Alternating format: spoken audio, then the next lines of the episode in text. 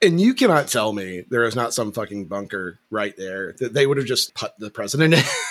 Fun fact about that: there is an underground bunker in West Virginia. Um, it's the Greenbrier Resort, right, Anthony? I think you know about this too. I don't know. I feel like if if I know about it, the president's probably not going there.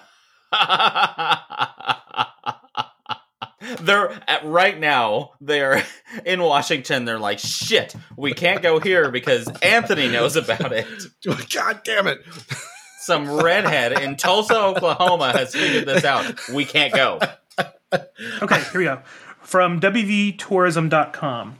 Um, there's a secret bunker. I don't think it's active anymore. There's a secret bunker at the Greenbrier Resort in West Virginia. And here's where you can find it. Housed under the West Virginia wing of the Greenbrier Resort, the top secret supersized bunker was built for all 535 members of Congress during the Eisenhower era.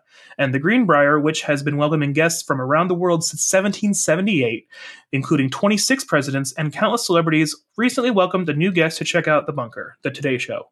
Huh. So we can go stay there now? Yeah, it's like supposed to, it's like an auditorium in there. I like how it's called a secret bunker on the internet. Once a top secret U.S. government relocation facility for Congress. Boo! Oh, they wouldn't even relocate Congress these days. Now they're all like, ah, I don't know, let it happen. Construction on the bunker began in 1958, which was built 720 feet into the hillside under the Greenbrier Resort. Once it was completed in 1961, the facility was constantly maintained by a small group of government employees working undercover as audio and video technicians at the resort. So this actually makes sense because that's some Cold War era shit that's like coming like the Cold War is about to start and like they're prepping for it. So that makes sense. Yeah. Yeah. Which is clever. I mean, that was a terrifying era. Is it any more terrifying than it is now? Like It's just it's so funny going through generations of different terrifying things.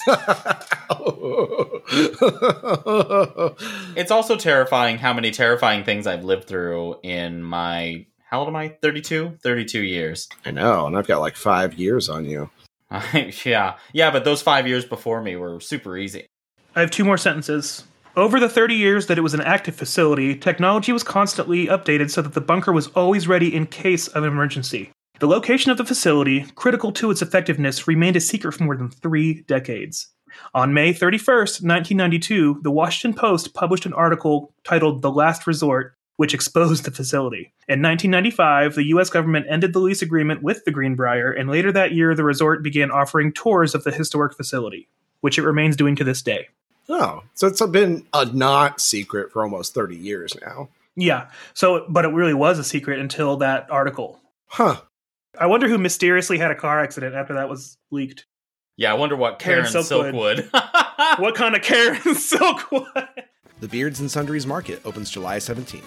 Listen on Apple Podcasts, Spotify, or wherever you get your podcasts.